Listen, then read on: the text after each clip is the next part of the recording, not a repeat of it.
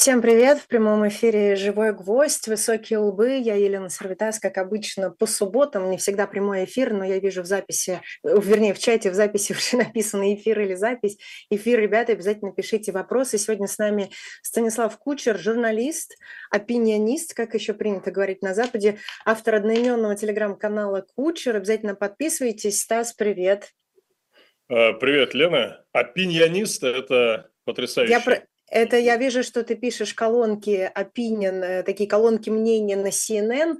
И это такой термин во Франции, он прижился, опинионист. Мне кажется, это звучит очень э, интригующе. Мнениенист. Да, мнениенист именно. Спасибо, что в такое раннее каждого, утро каждого человека и а, без проявления неуважения к профессии таксиста, но и каждого таксиста можно назвать опиньонистом. Совершенно Соль... точно. Ну, э, я не знаю, тебе слышно или нет, потому что у меня, меня почему-то прервался звук. Может быть, я тебя перебила как-то неосторожно.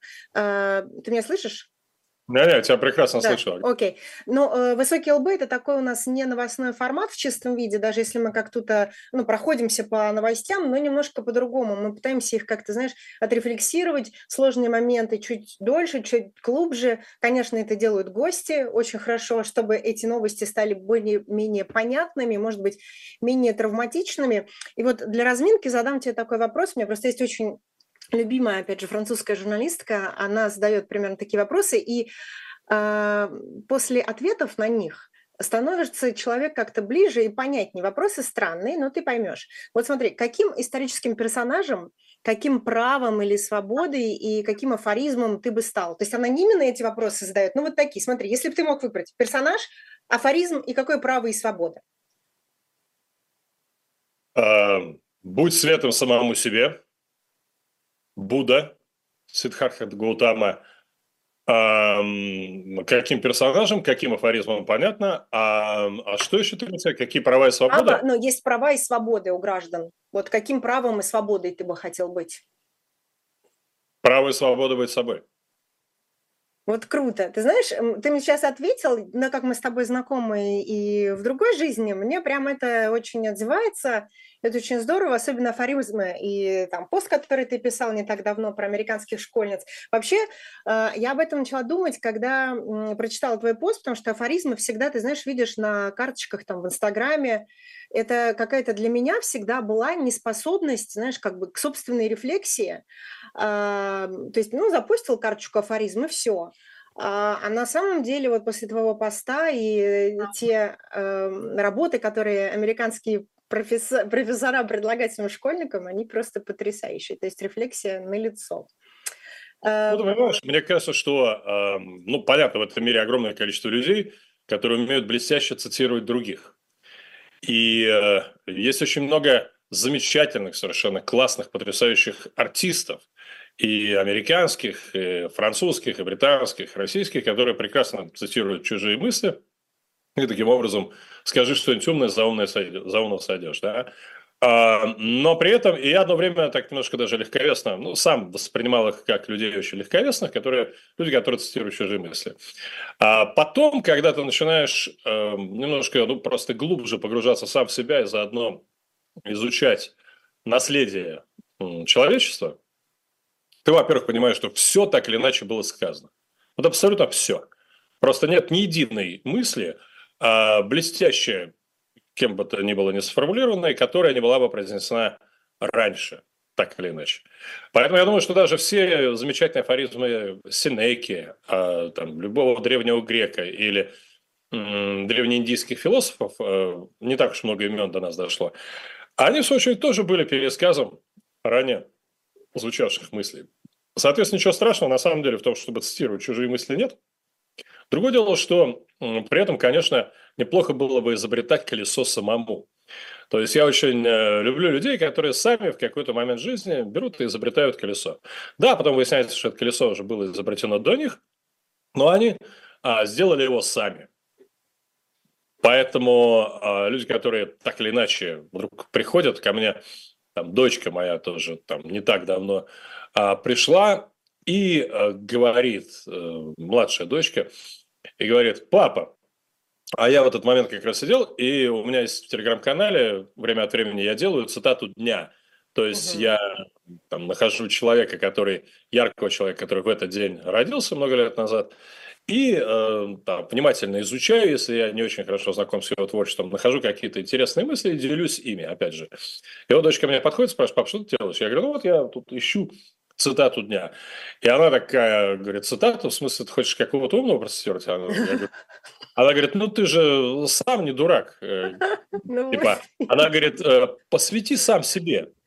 А, освети, говорит, собственный, освети, говорит, свою голову и найди в ней чего-нибудь. Сколько ей лет, сколько ей лет? один в один, как раз той цитате, которую я привел, знаменитая цитата э, Будды перед уходом в Паринирвану, а который так и сказал своим ученикам, собственно, ребят, главный мой месседж – это будьте светом самим себе. Вот у меня дочка внезапно пробудилась и в свои 11 лет процитировала Буду, сама того не осознавая.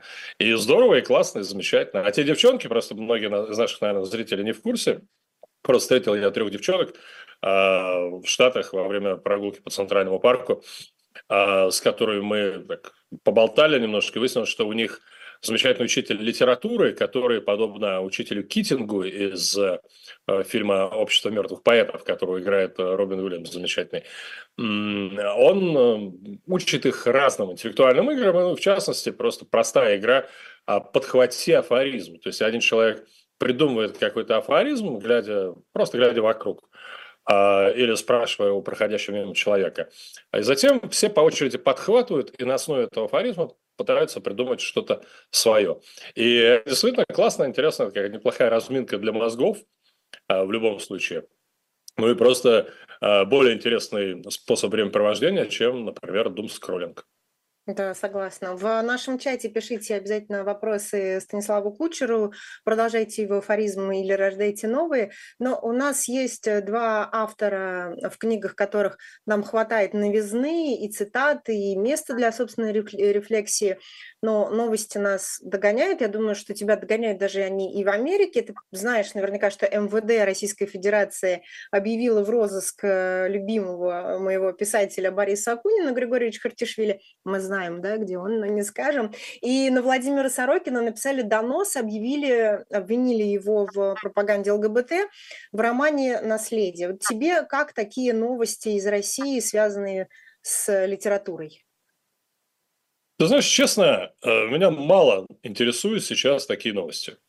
Ну, то есть я их, разумеется, вижу, поскольку у меня есть достаточно большая насыщенная лента и в Телеграме, и в Фейсбуке. Но они уже никак совершенно не впечатляют. Ну, то есть я могу, разумеется, произнести сейчас э, слова, которые до меня произносили многие, еще произнесут после меня там, 100 тысяч человек на тему идиотизма, на тему того, что вместо того, чтобы ловить террористов внутри самой страны, люди занимаются непонятно чем, тратят свою энергию, силы, время а, непонятно на что, я имею в виду сейчас э, российских правоохранителей. Ну, совершенно понятно, что там, посмотрите, сколько людей приходит после войны, преступников с искалеченными душами, э, с настолько испорченной кармой, что ничего им больше не остается, как портить ее дальше. И понятно, что очень серьезные угрозы исходят сейчас изнутри России, а в том числе угрозы распада страны. Посмотрите на то, что происходит в Башкортостане, например, да. А, террористические угрозы, угрозы национализма, ксенофобии, связанные вот с этими вещами. Наконец, элементарная преступность убийства. Ну, понятно, что понятно, что э, ты себе лишнюю звездочку на погоны не повесишь, если будешь охотиться за ветеранам СВО, так называемого, да. А вот если, собственно говоря, ты возьмешь и, например, вернешь в Россию группу Би-2, мы еще про это можем вспомнить. Если ты завернешь дело, э, если ты раскрутишь дело Сорокина, э, чтобы его обсуждали, чтобы о нем еще говорили, э, дела Акунина, да, ну, тогда, возможно, да. Слушай, чем ты занимался? Я занимался делами Сорокина, Акунина. О, это что-то серьезное такое, да. Поэтому, ну, что здесь комментировать? Ну, э, смотри, бред, а... бред, темные времена, которые сейчас э, переживает Россия, э, большое количество непрофессионалов и карьеристов, дорвавшихся до власти. Вот, собственно, результат всего этого мы наблюдаем. Поэтому ну, мне очень, я считаю, что Георгий, Григорий Шалович остроумный человек, замечательный пост в Фейсбуке написал со словами а я знаю, где я. И большое количество людей, в свою очередь, написали в комментах, а вот интересно, если я знаю, и вот сейчас напишу коммент, то меня могут привлечь за соучастие или за недоносительство. Ну, то есть народ развлекается, как может, правильно делает, как еще на это реагировать. Ну, смотри, ты как раз очень важную вещь сказал про карьеру, и действительно, это такие громкие имена, и во всей мировой прессе, я думаю, что в Америке тоже об этом говорят, ну, по крайней мере, там, во Франции, в Швейцарии, это не прошло незамеченным. Вот э, это ты э, так чувствуешь, что как бы, ну окей, все об этом сказать. А меня, знаешь, еще потрясло. Я, я ну, 20 лет не живу в России, меня потрясло э, э, это дело, вернее, история с котом Твиксом, которого вы, выкинула проводница, и его искали там тысячу волонтеров, что мне подарило вообще надежду, понимаешь? Я когда думаю о России, конечно, не хочется все время какой-то негатив и говорить, какие там все мерзкие бандиты и, и не пойми кто, но тут есть там 5 тысяч волонтеров, которые все бросили и искали этого кота. Теперь, ты знаешь, ну, проводницу хотят посадить, для тебя эта история о чем?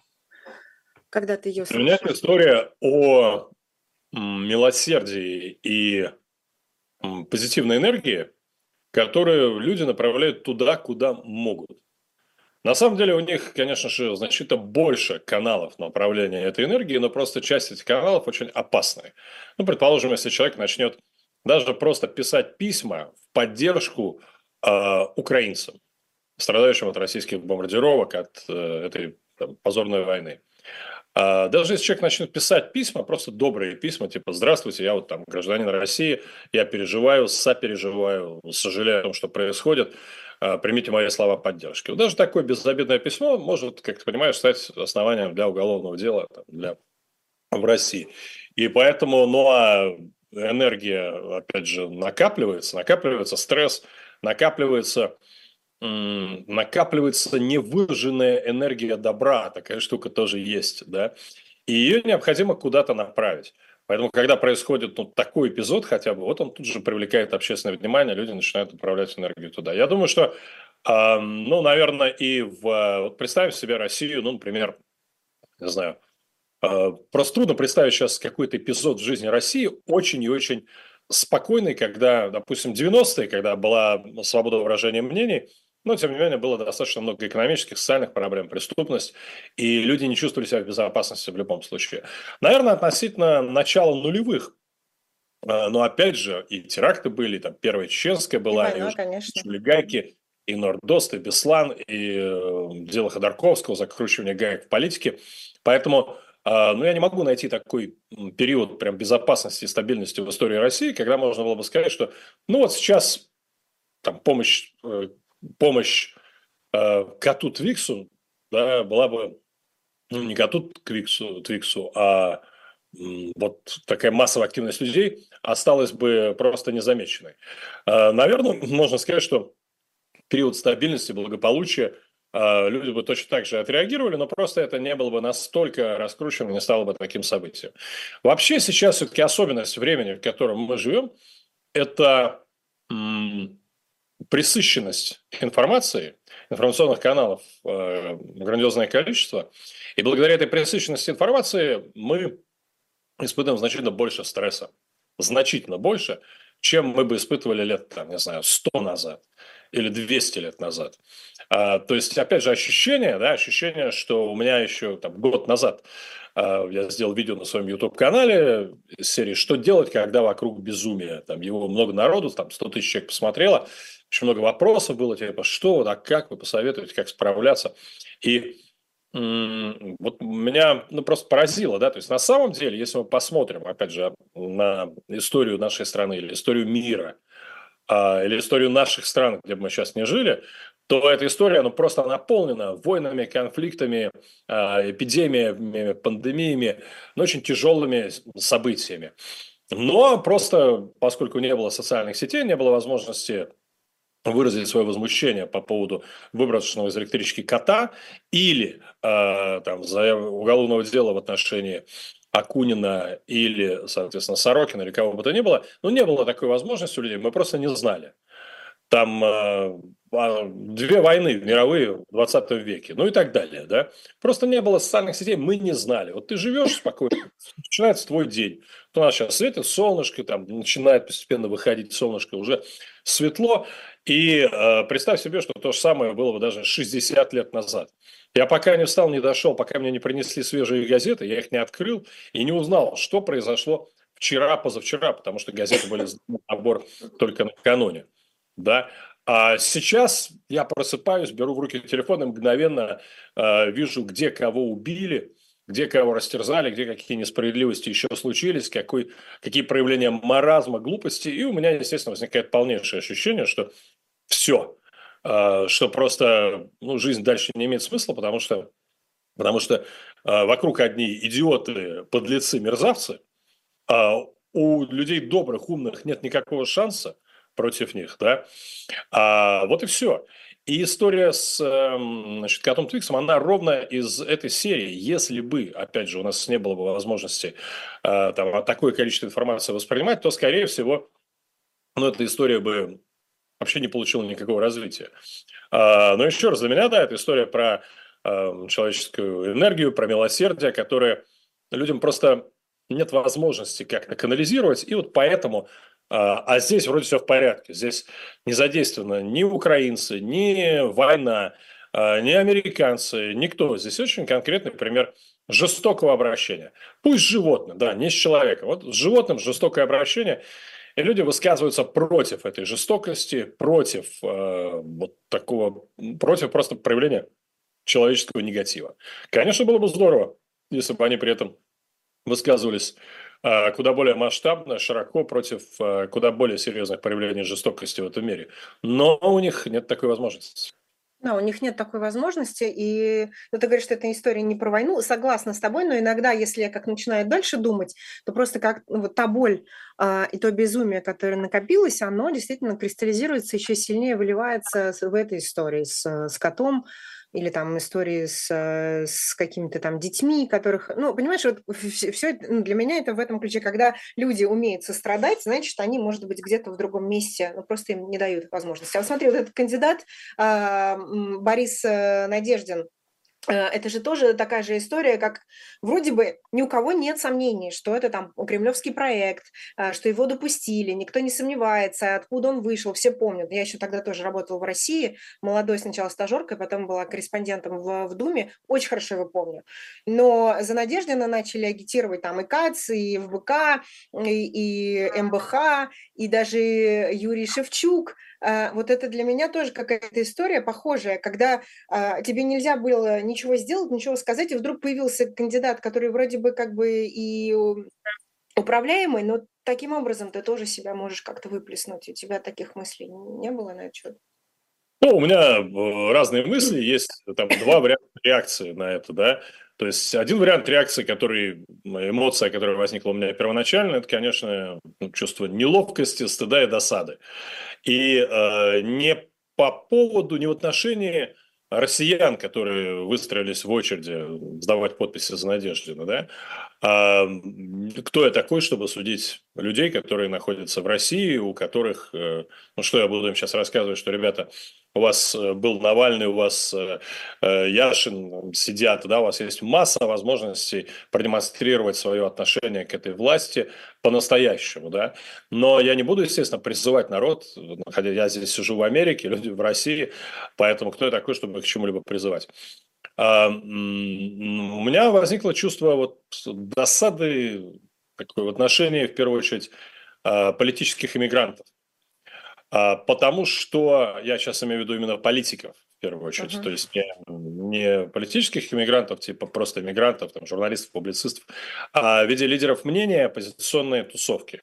То есть в отношении там, и Михаила Борисовича Ходорковского, всех, кто, собственно говоря, там активно стали призывать за него голосовать. Это первое мое было ощущение, что, ребят, ну типа, ну, как бы вы же понимаете, действительно, есть кремлевский проект. А, Надеждин, безусловно, кремлевский проект, как бы там к этому не... Ну, как и Ксения Собчак, правильно? Я понимаю, Лично. что это одна и же... Это, это а, ну, я считаю, что это немножко разные истории, но тем не менее, да, безусловно, конечно. А, другое дело, что... А, и поэтому мне кажется, что ну, изначально казалось, по крайней мере, да, что э, там призывать россиян поддерживать Надеждина со стороны Ходорковского и других э, политиков в эмиграции, это во всех смыслах слабый ход. Но и в том числе это как бы вы расписываетесь собственной несостоятельностью, что вы не сумели поспособствовать и создать в России никакого мощного движения, никаких вообще сил, которые могли бы выдвинуть своего какого-то кандидата. Но это еще раз говорю первоначальная реакция, потому что и Борис Надеждин, я, кстати, знаю лично, мы с ним тоже общались, встречались, когда работал э, политобозревателем еще в конце 90-х, в начале нулевых годов. Поэтому у меня нет никаких э, иллюзий в отношении Бориса Надеждина. И, безусловно, ну да, вот такова реальность сегодняшнего дня, что человек, который всегда был, э, там, жил и работал по принципу там, и вашим, и нашим, э, оказался теперь э, чуть ли не там лицом э, антивоенного протеста в России. Возможно, даже сам того не желая. Но здесь есть очень другая тонкая история, и я бы, если честно, даже очень глубоко туда не хотел погружаться, потому что... Подожди, вот ты сказал, а, я сначала, моя первая рефлексия, что я их бы там сказала, судил, вы сами расписались в беспомощности, опять же, в скобках я быстро скажу, что и движения были, и люди сидят у, и у МБХ, и, и у ФБК и так далее, ну, все, что могли, делали всегда, то есть не сидели сложа руки. Но, а вторая твоя мысль какая была? Вот это мне интересно. Это а вторая мысль, я еще раз, вот я сейчас к ней как раз подхожу, угу. что на самом деле это хорошо, что появилась личность, не просто которая, а, не просто за которой сейчас там идут россияне, а высказываться против войны, не только как а, символ антивоенного протеста, но и как символ человека, который ну, чисто теоретически, да, он устраивал бы разные части элиты российской. Ну, то есть в российской элите есть люди, которые, безусловно, не хотят продолжения войны. Есть люди, которые хотят, чтобы эта война как можно скорее прекратилась. А, точно так же они понимают, что там, в случае, вот предположим, просто предположим, да, что завтра каким-то образом там а, Путин и Зеленский вдруг договариваются. Ну, все-таки вот предположим такую гипотетическую ситуацию. А, и заключается мир. Да?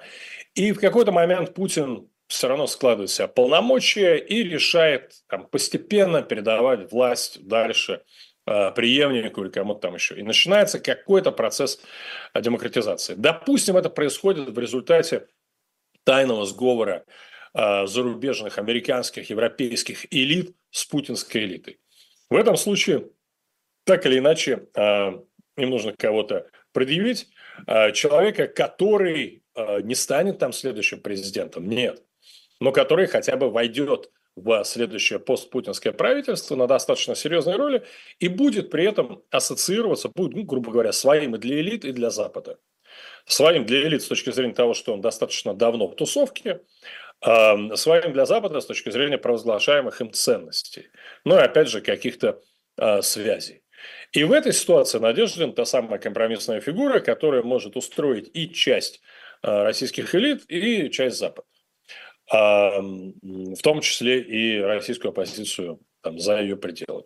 Но это, опять же, если честно, я вот сейчас даже об этом рассуждаю с тобой, и, конечно, ловлю себя на мысли, что в любом случае это очень маловероятный сценарий. Я в 2016 году еще выступал здесь, в Штатах, и написал достаточно большую статью э, сценарий там, будущего России, в которой я писал в том числе сценарий, э, в результате которого Россия проводит совсем агрессивную внешнюю политику вплоть до внешней войны. И это был такой худший сценарий. А лучший сценарий заключался в том, что в какой-то момент западные элиты э, садятся за стол переговоров с российскими, э, в том числе с российскими оппозиционерами, и российские, э, еще раз, российские элиты придумывают вариант такой магнокарты соглашение, которое бы устроило всех о будущем устройстве России. И в этом случае вслед за Путиным к власти приходит ну, относительно компромиссная фигура, продолжатель, с одной стороны, там как бы дело стабильности Путина, условный Собянин или Козак, да, вот тот такой. А следующим уже человеком приходит некий а, человек достаточно либеральных взглядов, но при этом, опять же, там, ни Навальный, ни Яшин, э, ни Гудков, никто из этой группы, потому что, ну, просто путинские элиты к этому будут не готовы. И вот в том сценарии, там, который планировался, который я обсуждал в 2016 году, это было бы абсолютно нормально. Сейчас, после того, как произошла война, после того, как, я считаю, там, э, уже было достигнуто еще несколько абсолютных точек невозврата для Путина и его команды. Сценарий, при котором вот так вот все сели, мирно обо всем договорились, а, поделили власть и выдвинули, на, выдвинули Надеждина на какой-то серьезный а, политический пост, но он просто наивен и маловероятен. Поэтому все-таки, суммируя мое впечатление, это, конечно, исключительно чувство досады, досады, да, именно досады. А причем со всех точек зрения, даже с моральной. Ну, то есть, а, получается, что там ты жил в России, ты сотрудничал с режимом, ты постоянно фигурировал в программах Соловьева как э, мальчик для битья, да, и из серии, как в том анекдоте, а что так можно было? И сейчас тебя поддерживают э, ведущие оппозиционеры, Юлия Навальная ставит за тебя подпись, Ходорковский предлагает за тебя голосовать, Кац предлагает за тебя голосовать. Все в порядке, так было можно. Так ну, было я... можно. В чем ну, тогда... что это единственный, а что единственный уехал из России? Да, вот у меня и... вопрос. А почему Дима Гудков, прекрасный просто во всех смыслах слова, политика человек, уехал из России? Может, ему надо было тогда оставаться, э, торговать лицом в программах Соловьева, и сейчас, э, глядишь, за него бы ставили подписи. Если такая стратегия сотрудничества с властью оказалась допустимой сейчас, ну, значит, э, ну, значит, почему нет, да? Ну, еще просто у Гудкова Поэтому вопросов очень много. Ну, я, Надежда разный. А? У Гудкова и у Надеждина индекс узнаваемости очень разный. Гудкова знаем мы с тобой и наши друзья в Фейсбуке, понимаешь? А Надеждин ты благодаря... Ты ошибаешься, ну... ты ошибаешься. Во-первых, Гудкова нет. Гудкова знает, конечно же, в России намного больше людей, чем мы с тобой, наши друзья в Фейсбуке. Но, во-вторых, я еще раз говорил, ну, получается, можно было. То есть, если бы Дима Гудков точно так же соглашался и участвовал во всех этих эфирах, его бы знала вся страна, он мог бы остаться и сейчас быть одним из лидеров. Или там, условно, мы с тобой остались бы в России, выступали бы в разных эфирах, уверяю тебя, приглашали бы с удовольствием. А, я так улыбаюсь, потому что в 13 там, в 14 годах даже еще меня пробовали приглашать в несколько эфиров. Там меня звал и Норкин, и я Соловьева звонили из серии «Давайте, попробуйте». Я там поулыбался, конечно, и там поиздевался над ними, и уже э, никуда, естественно, не ходил. Но я просто к тому, что понятно, что история очень удивительная штука, которая преподносит очень много сюрпризов. И я буду только за, только. Я сам, э, что бы там ни было, я как, тем более как буддист, человек, который очень спокойно все эти вещи смотрит, конечно же, я там поддержу надежду, если завтра за ним э, выйдут там сотни тысяч или миллионы россиян, и он станет э, настоящим символом антивоенного протеста. Но пока все, что происходит, это выглядит, конечно, ну, выглядит достаточно... Не знаю, я не хочу произносить никаких обидных слов ни в чей адрес, но выглядит это так себе. Э, в том числе учитывая количество людей. Когда мы говорим про то, что поставили там собрали 150 и 200, и 300 тысяч подписей. Ну что это такое для там, 140 миллионной страны? О чем мы сейчас говорим? Да, что это за демонстрации а, и какого протеста? Ну, это, это демонстрация, которая больше радует нас. Мы смотрим и видим, да, есть люди добрые, хорошие, милосердные, смелые, потому что я понимаю, что для того, чтобы там встать пойти, даже стать просто в очередь, поставить подпись за Надеждина, сегодняшнему россиянину требуется смелость и гражданское мужество. Точно так же я прекрасно понимаю украинцев, которые на все это смотрят, крутят пальцем у виска и говорят, ну что за гражданское мужество, о чем вы говорите? Мы тут на улицы вышли просто протестовать против продажной власти, рисковали жизнью, имеется в виду 2014 год, а, и до этого, кстати, не раз, да, а, а россияне тут вот такая для них э, гордость и такое достижение. Я понимаю всех на самом деле участников этого процесса, и я смотрю на это ну, сейчас, безусловно, со стороны, как человек, политический обозреватель, который ну, просто со стороны изучает всю эту историю. Лично мне, как человеку Станислава Кучера, эта история достаточно неприятна и, повторю, вызывает у меня чувство неловкости и досады. Но как э, там политобозреватель, я смотрю, мне это интересно, я изучаю разные проявления человеческой натуры от, собственно, Надеждина а, и людей, которые за него топят а, и в России, и за ее пределами, до, ну, кстати, до поведения американских политиков, которые на это смотрят, а, так вот погляду, говорят, о, мне тут звонило несколько человек, кстати, моих хороших, добрых знакомых, можно так сказать, представляющих американский политический истеблишмент. Я просто спрашиваю, а кто это такой? Откуда он взялся? Ну да, что это такое? Им очень любопытно, да, вот как это все происходит в сегодняшней России. Ну, странно, надо было смотреть эфиры Соловьева, знали бы уже давно. А, а, там кто, нам в чате кто-то пишет, что чувствуется ревностью спикера, раз, типа, сейчас, подожди секунду, я, раз не уехал, значит, не, не демократ, Михалыч пишет. Но это какая-то... Нет, человек... нет, нет, нет. Угу. Не, у меня в этом смысле, Никакой кстати... ревности. Не, ревности это точно никакой нет совершенно. Э, мне, во-первых, абсолютно там, нравится то, что я сейчас себя представляю, где я нахожусь и так далее. Поэтому нет, ревности у меня никакой нет. У меня есть скорее, я говорю, известное сожаление в отношении тех очень сильных политиков и э, ребят, которые хотят политикой заниматься, которые оказались за пределами России. Да вот мне за них немножко обидно. Не, а в отношении самого себя, господи упаси, у меня было много возможностей заниматься политикой в России. Меня звали в политику, и э, кремлевские персонажи звали на очень серьезные позиции, и оппозиционеры.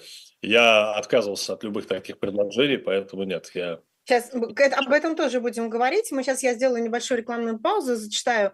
Да, извини, а сразу... а можно пока ты сделаешь небольшую рекламную паузу, извини, можно я за это время просто пойду и подключу компьютер? Я очень боюсь, что у меня может э, ну, сесть. Ну, у тебя, у тебя где-то э, минутка.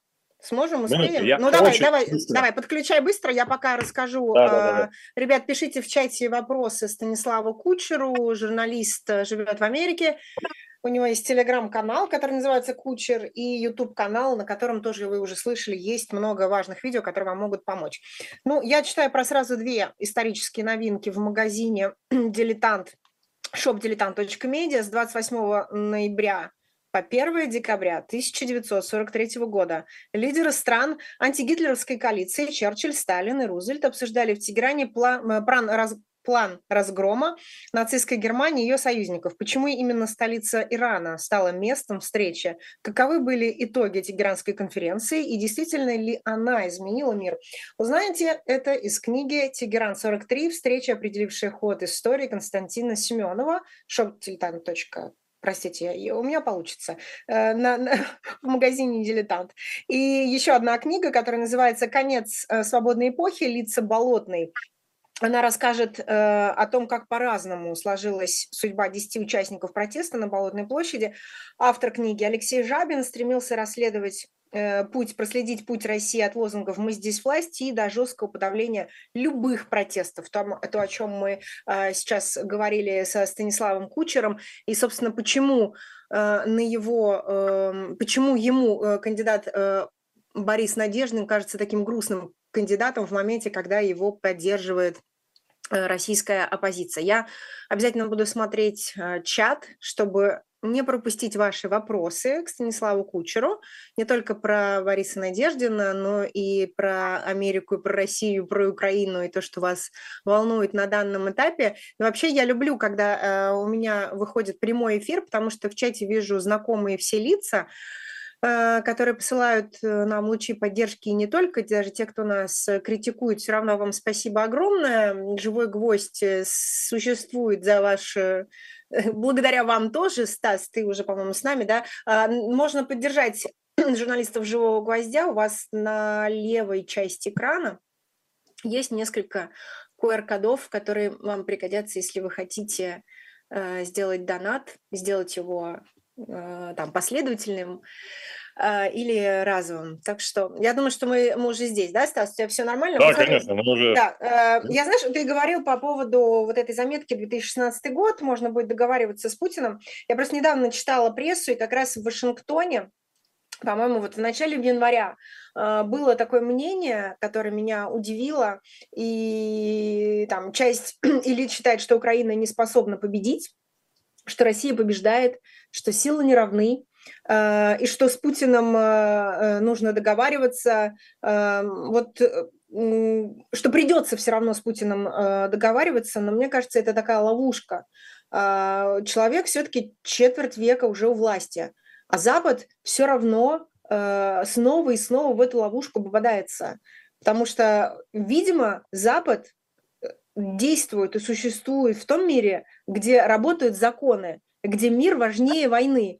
И они думают все эти 25 лет, что с этим человеком можно общаться на языке законов. Вот ты э, не считаешь, что это как-то очень странно выглядит? Но эти грабли, сколько можно на них наступать? История учит тому, что она ничему не учит, как известно. И да, безусловно, Путин сейчас является для западных элит таким аксакалом политики. А, ну, как человек уже 25 лет. 25 лет, осенью этого года будет 25 лет, как Путин у власти. Поэтому сколько за это время сменилось президентов, канцлеров, лидеров государств. Поэтому они воспринимают Путина как, э, так же, как воспринимает его сейчас там, молодое поколение россиян, человек, который был ну, практически всегда. Как такая данность, которая в новейшей истории присутствовала всегда. И что с этой данностью делать? Вот люди сидят там и чешут репу просто. Что делать с этой данностью, как быть? А, сначала была надежда, что с этой данностью можно разобраться, что с ней можно договориться. Потом, что а, эту данность можно каким-то образом устранить, ну, не физически, а просто создать такие условия в России, при которой э, там, случится дворцовый переворот или еще что-то. Потом, ну, то есть у Запада было очень много иллюзий в разное время в отношении Путина. И сейчас, конечно же, большинство элит пребывают в состоянии ступора, и, с одной стороны, они просто не понимают, что делать. А с другой, э, есть еще такая проблема, как все-таки нет единого фронта. Благодаря тому, что западные государства являются собой демократии, те самые, да, у них нет единой стратегии поведения. Они вынуждены считаться со своими обществами, они, они вынуждены считаться с другими политическими силами, которые существуют. Ну, посмотри, что сейчас, допустим, в Америке происходит. Тот же самый конфликт вокруг границы. Для очень большого числа россиян мне даже, у меня сейчас идет переписка с одним из моих одноклассников, вот у него просто, он умный парень, у него два высших образования, но у него в голове не укладывается, как это так, что президент не может позвонить губернатору штата и сказать ему, делай то-то и то-то, да? А, и в итоге возникает конфликт между Техасом и федеральным правительством. А, так вот, э, ну, то есть совершенно другая природа взаимоотношений. У демократии есть очень много сложностей и издержек. И поэтому, когда демократии сосуществуют в мире с очень мощными авторитарными режимами, то, безусловно, начинаются ну, достаточно серьезные проблемы. Проще было, когда, э, когда, было, когда был двуполярный мир, в котором а, часть мира топила за коммунистическую идеологию, и другой части не осталось ничего, как просто противостоять коммунистической идеологии. На основе этого было объединение. Сейчас, когда никакой ярко выраженной идеологии у путинского режима нет, идет по большому счету противостояние просто двух взглядов. Один взгляд на то, что да, человечеству нужна там, твердая рука, мы с тобой об этом уже говорили, по-моему. А человечеству там нужен пастух, потому что люди существа, люди существа далеко не совершенные, поэтому людям обязательно нужен пастух. И таких, э, ну, все больше и больше, таких появляются и в Штатах, такие люди есть и в Европе, которые считают, что ну да, почему нет, собственно, давайте называть вещи своими именами. Человек никогда не был совершенным, никогда не будет. А, а раз так, раз человек это такая тварь дрожащая, которая прав по большому счету и не заслужила, то, ну почему, нормально, давайте пусть мир будет жить по праву сильного, по закону джунглей кто сильнее, тот и прав. И Путин, по большому счету, продвигает единственная, единственная идеология за ним – это вот это. И э, поскольку сторонников таких взглядов хватает в разных странах мира, но отсюда и возникает э, ситуация, при которой нет и быть не может такого единого глобального антиавторитарного фронта. Потому что авторитаризм, повторяю, проявляется в разных странах по-своему. Э, если бы Путин по-прежнему нес в мир коммунистическую идею, то тогда страны бы объединились просто по принципу, а мы не приветствуем коммунистическую идею, мы хотим развиваться в другом, а, в другой парадигме. Пусть даже с элементами авторитаризма, но не коммунизма. Потому что были страны достаточно авторитарные, которые при этом не хотели быть коммунистическими, поэтому находились по одну сторону баррикад Соединенными Штатами, странами Западной Европы. И э, там Турция туда относилась, да, и э, страны Латинской Америки, в том числе диктатуры Латинской Америки. Тем не менее, они принадлежали к жесткому антикоммунистическому фронту. Поэтому было противостояние двух систем. Сейчас такого быть, повторяю, не может. И в итоге демократии оказываются, безусловно, в более уязвимом положении перед автократиями, где все вопросы решаются быстро, легко. Э, и отсюда вот то самое непонимание, что делать дальше, как себя вести в отношении Путина и путинизма. А, отсюда очень много иллюзий, которые возникают, кстати, в отношении того, а, кто и как себя будет вести. Ну, например, одна из иллюзий заключается в том, что придет к власти в Америке Дональд Трамп, и в результате... Вот это интересно. Этого, да, 24 часа все закончится.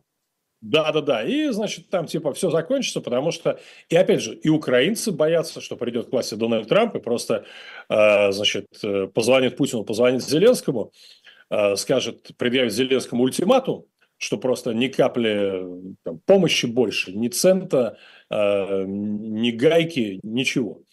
А, ну и там типа о, о чем договориться с Путиным просто сдаст. Подожди, а европейцы же могут не захотеть? Европейцы же могут... Европейцы могут не захотеть, ну, типа, что Трамп, он и европейцев нагнет. Опять же, люди испытывают большие иллюзии по поводу возможности того же самого Дональда Трампа. Но, тем не менее, а, я считаю, что как раз я, упаси Господи, точно не топлю за Трампа вообще ни разу. Особенно сейчас, после того, что он там, как он сейчас себя ведет в отношении американского конгресса. Но речь не об этом. Речь о том, что а, предположим, что Трамп приходит к власти. И действительно звонит Путину и Зеленскому и пытается с ними о чем-то договориться. Ну, во-первых, я сильно сомневаюсь, что Путин согласится э, на, ну, например, на достаточно серьезные условия Запада. То есть Путин, э, ну, вряд ли Путин скажет, что, ребят, все, делайте, что хотите, принимайте Украину в НАТО, э, создавайте на Украине военные базы, но только отдайте нам, пожалуйста, там Крым, Донбасс, и мы дальше нос свой не сунем никогда. Я очень сильно сомневаюсь, что Путин что-нибудь подобное скажет, на что-то подобное пойдет. Вот, очень сомневаюсь. Соответственно, если в какой-то момент э, Трампа не устроит поведение Путина, то конфликт, который может возникнуть между импульсивным там, Трампом, э, который очень не любит проигрывать, и Путиным, он может оказаться значительно серьезнее того конфликта, который мы наблюдали между демократами и, э, опять же, там, правительством правительством России на протяжении последних лет. То есть, иными словами, конечно, дельцы и вот такие крутые пацаны, которыми себя пытались всегда позиционировать э, Путин и Трамп. Кстати, в 2016 году после прихода Трампа даже возникло слово «броманс» в английском языке. «Bromance». Э, после того, как Путин пообщался с Трампом, все решили, все, настало время броманса реальных пацанов. У нас будет Эрдоган, будет Трамп, будет Путин – в разных странах мира будут свои диктаторы, они поделят мир, и все будет хорошо. Так вот, или наоборот, плохо, потому что никаких прав человека, ничего.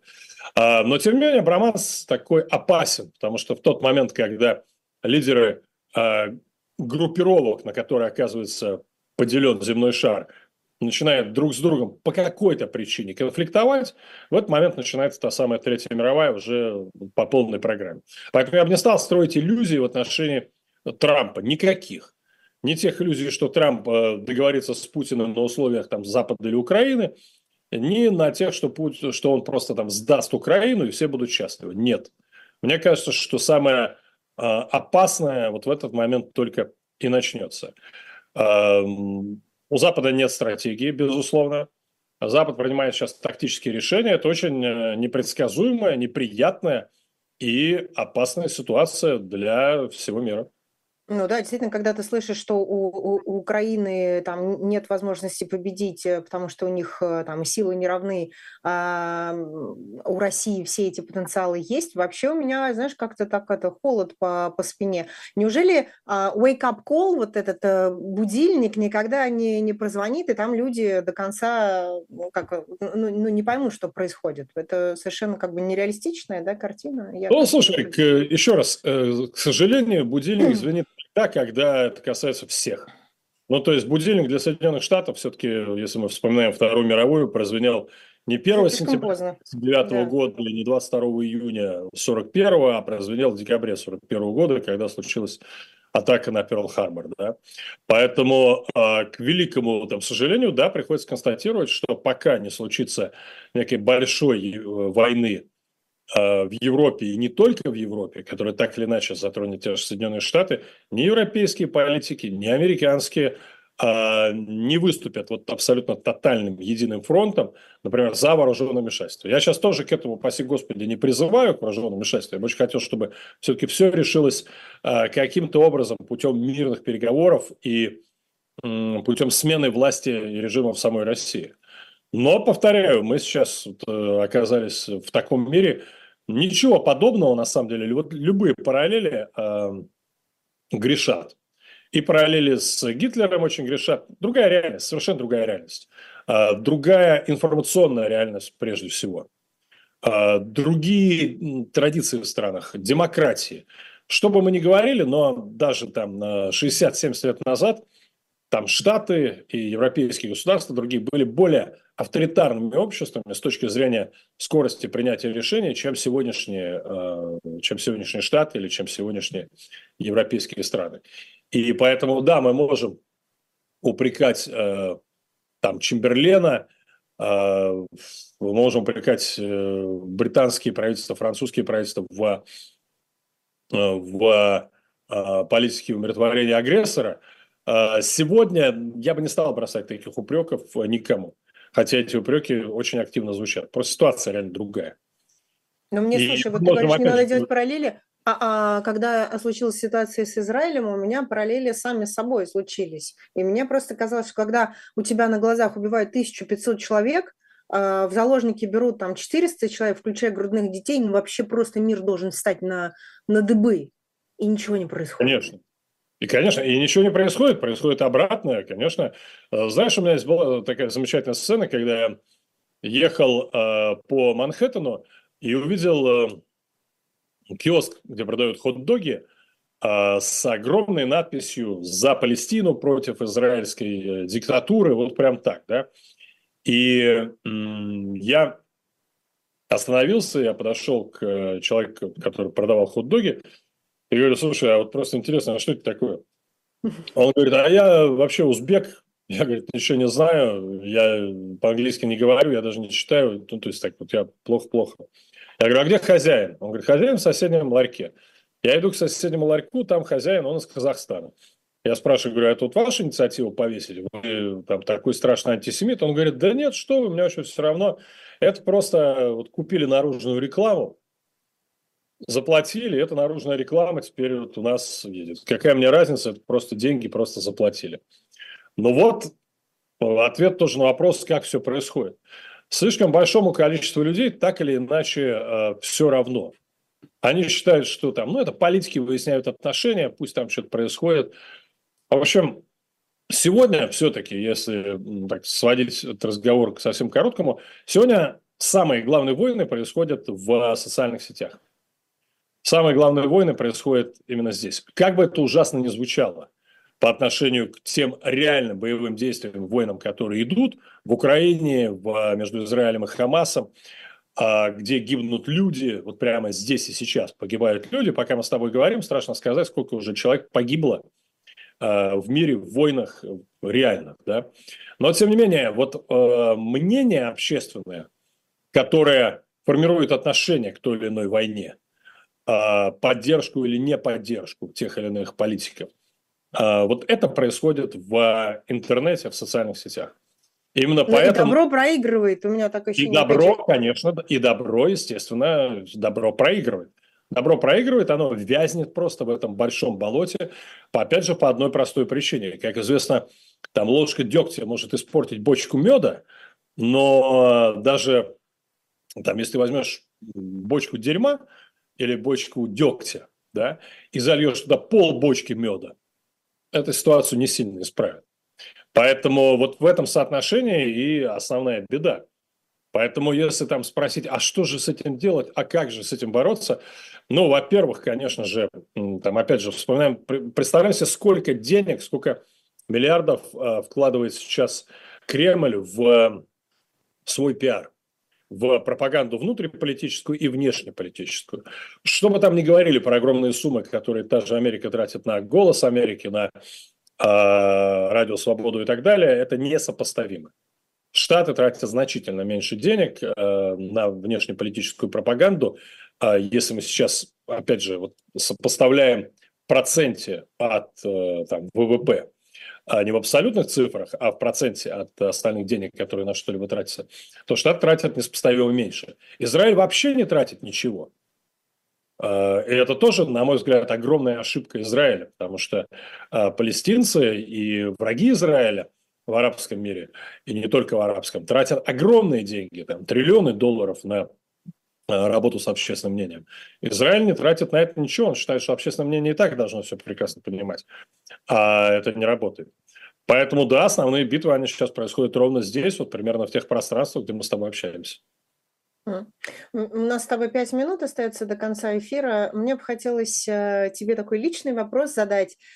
А, я думаю, что ну, о тебе поговорить, потому что это даст такой небольшой шанс и небольшое пространство создать для тех, кто прямо сейчас проживает примерно то же самое. Э, казалось бы, вот когда ты уехал из России, твоя журналистская карьера закончилась, можно было кричать, что Путин виноват, там кровавая власть, можно это все на флаге было написать так же, как баннер, да, с, на хот-доге повесить, и ты такая жертва режима, кричишь, э, собираешь гранты, но у тебя как-то все совсем по-другому. Вот как ты э, смирился, прости, может быть, если я неправильно там скажу, и тебя это уколет, но как ты смирился с тем, что ты уже не та звезда, который был, в изгнании у тебя же не такая уже аудитория, да, когда там тебя бабушки в метро, наверное, узнавали, если ты ездил в метро. Вот как нужно э, найти себе силы, чтобы начать заново строить, кому-то что-то доказывать или не доказывать? Счастлив ли ты сейчас в профессии? А, Лен, давай мы с тобой как-нибудь сделаем просто отдельный эфир на эту тему, потому сделаем. что не за 5, не за 4 это минуты. Такая, это, ну, это боль, понимаешь, сколько ну, людей если, нет, если совсем коротко, то смотри, если совсем коротко, то э, я не очень понимаю, что такое быть счастливым в профессии. Я понимаю, что такое быть счастливым. И я, безусловно, счастливый человек. Я в своей жизни столько всего сделал, делаю и еще собираюсь сделать, что ну, мало не покажется просто. А гаишники меня перестали узнавать еще в 2002 году, после того, как э, я оказался, я получил волчий билет и потерял способность работать в федеральном эфире. Поэтому, если уж мы говорим о каком-то кризисе, связанном с, со статусом звезды, э, который я был там в конце 90-х годов, то э, это произошло давно, это произошло больше 20 лет назад. И мне очень повезло, я в свое время еще находясь в России, начал э, процесс, который называется духовным приключением. Я пересмотрел свое место в пространстве, во времени, свое отношение к жизни, понял, каким идиотом я был, когда э, листал глянцевые журналы, если ничего про себя не находил, очередного интервью с собой или еще что-то, то у меня портилось настроение. Я просто стал независим от таких вещей, как достаточно рано. И мне в этом смысле повезло, как одобрение окружающих – Необходимо, чтобы тебя похвалили, погладили по головке, сказали, какой ты выдающийся, какой ты замечательный. А, я с этим очень давно расстался, я слез с этих наркотиков. Самые главные наркотики в жизни человека – это потребность быть правым, потребность в одобрении окружающих. Мне не нужно быть, как ты выразилась, счастливым в профессии. Ну, я, у меня на самом деле все нормально, я пишу статьи, появляюсь в эфирах э, разных американских каналов, но еще раз, если бы я хотел оставаться звездой любой ценой, я бы давным-давно, там, у меня постоянно э, звучат какие-то предложения, кто-то забрасывает удочку из России на тему «возвращайся». В принципе, пара необходимых звонков. Э, я в России, в федеральном эфире, ну, просто для этого нужно продаться. Но как mm-hmm. так получилось, что если я не продался, когда мне было там 25, 26, 27, 28, 30 с копейками лет, то почему я должен продаваться в 51? Э, ну, хорошо, может быть, я неправильно выразился, но у меня есть э, друзья, э, британские журналисты, мы на Новый год вместе загадывали желания параллельно. И вот у тебя есть какие-то амбиции? Вот журналистские, не знаю, по, по профессии. Ты можешь о них сказать вслух? Я вам тоже могу, если, ну, если ты хочешь. А, нет, нет, смотри, нет. Я, смотри, у меня с точки зрения, с точки зрения моих каких грандиозных амбиций, у меня ничего не изменилось. Я как да. хотел, так и хочу создать, э, ну, в идеальном мире я бы хотел создать э, медиа-структуру, медиа-холдинг, который бы занимался творческим развитием человека, э, развитием творческих способностей, развитием, духовным развитием человека, подразумевая под этим, подразумевая под этим не Э, связь с духовенством, не религию, а развитие человеческого духа, потому что вся моя журналистская э, карьера политического обозревателя привела меня к пониманию, что все беды на этом свете, все э, преступления, которые совершаются политиками, происходят исключительно благодаря их эгоцентризму, невежеству и зависимости от таких тем, как власть, деньги и так далее, а также глубоко рабскому положению людей, которые за них потом голосуют. Это рабское положение, прежде всего, производное отсутствие внутренней свободы и способности а, радоваться жизни на самом деле. Вот все так просто. Поэтому в основе, конечно же, человек с его а, характером, с его ощущениями, с его потребностями. И когда человеку для того, чтобы ощущать себя счастливым, нужны власть, деньги, одобрение окружающих и т.д. и т.п., нужны какие-то внешние условия, тогда этот человек становится марионеткой. А марионеткой в чьих угодно руках. В руках демократов, оппозиционеров, а, жены, начальника ЖЭКа, мужа, ну и так далее по списку. Да? Поэтому самое главное – это работа с той самой внутренней свободой. И это то, чем я, например, сейчас занимаюсь, то, что мне интереснее всего. Раз уж мы здесь, давай я тогда в оставшиеся там несколько секунд замечу, секунд. что я Кроме всего прочего, запустил собственный трансформационный интенсив под названием «Независимость», где я просто делюсь опытом, рассказываю людям с помощью, даю конкретное упражнение, как э, добиться той самой независимости от, э, ну, в том числе, начиная от алкоголя и э, там никотина, заканчивая такими темами, как одобрение окружающих, власть, деньги и все остальное прочее. Так что, если что, подписывайтесь. У меня есть для этого специальный телеграм-канал. Называется «Кучер дорогу знает». А, где я говорю именно об этих вещах. Там меньше о политике и больше о человеке, больше как раз о том, как быть счастливым и как к этому состоянию приходить. Обязательно подписывайтесь. Спасибо огромное, Стас. Спасибо, что был с нами. Станислав Кучер, публицист, журналист.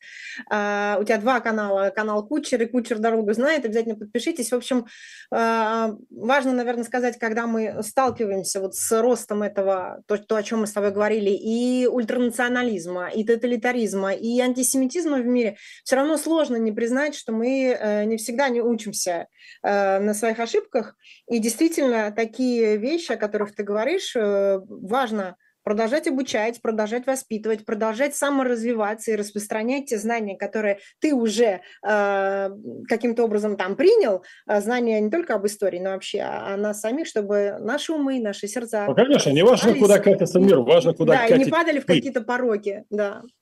Потому что мир состоит из каждого конкретного человека. Чем больше будет самодостаточных, э, счастливых, свободных людей, тем меньше будет шансов у диктаторов. Спасибо огромное. Станислав Кучер, я Елена Сервитас, живой гвоздь. До следующей субботы. Хорошего дня, хорошего воскресенья. Счастливо. Спасибо, Лен. Пока. Пока-пока.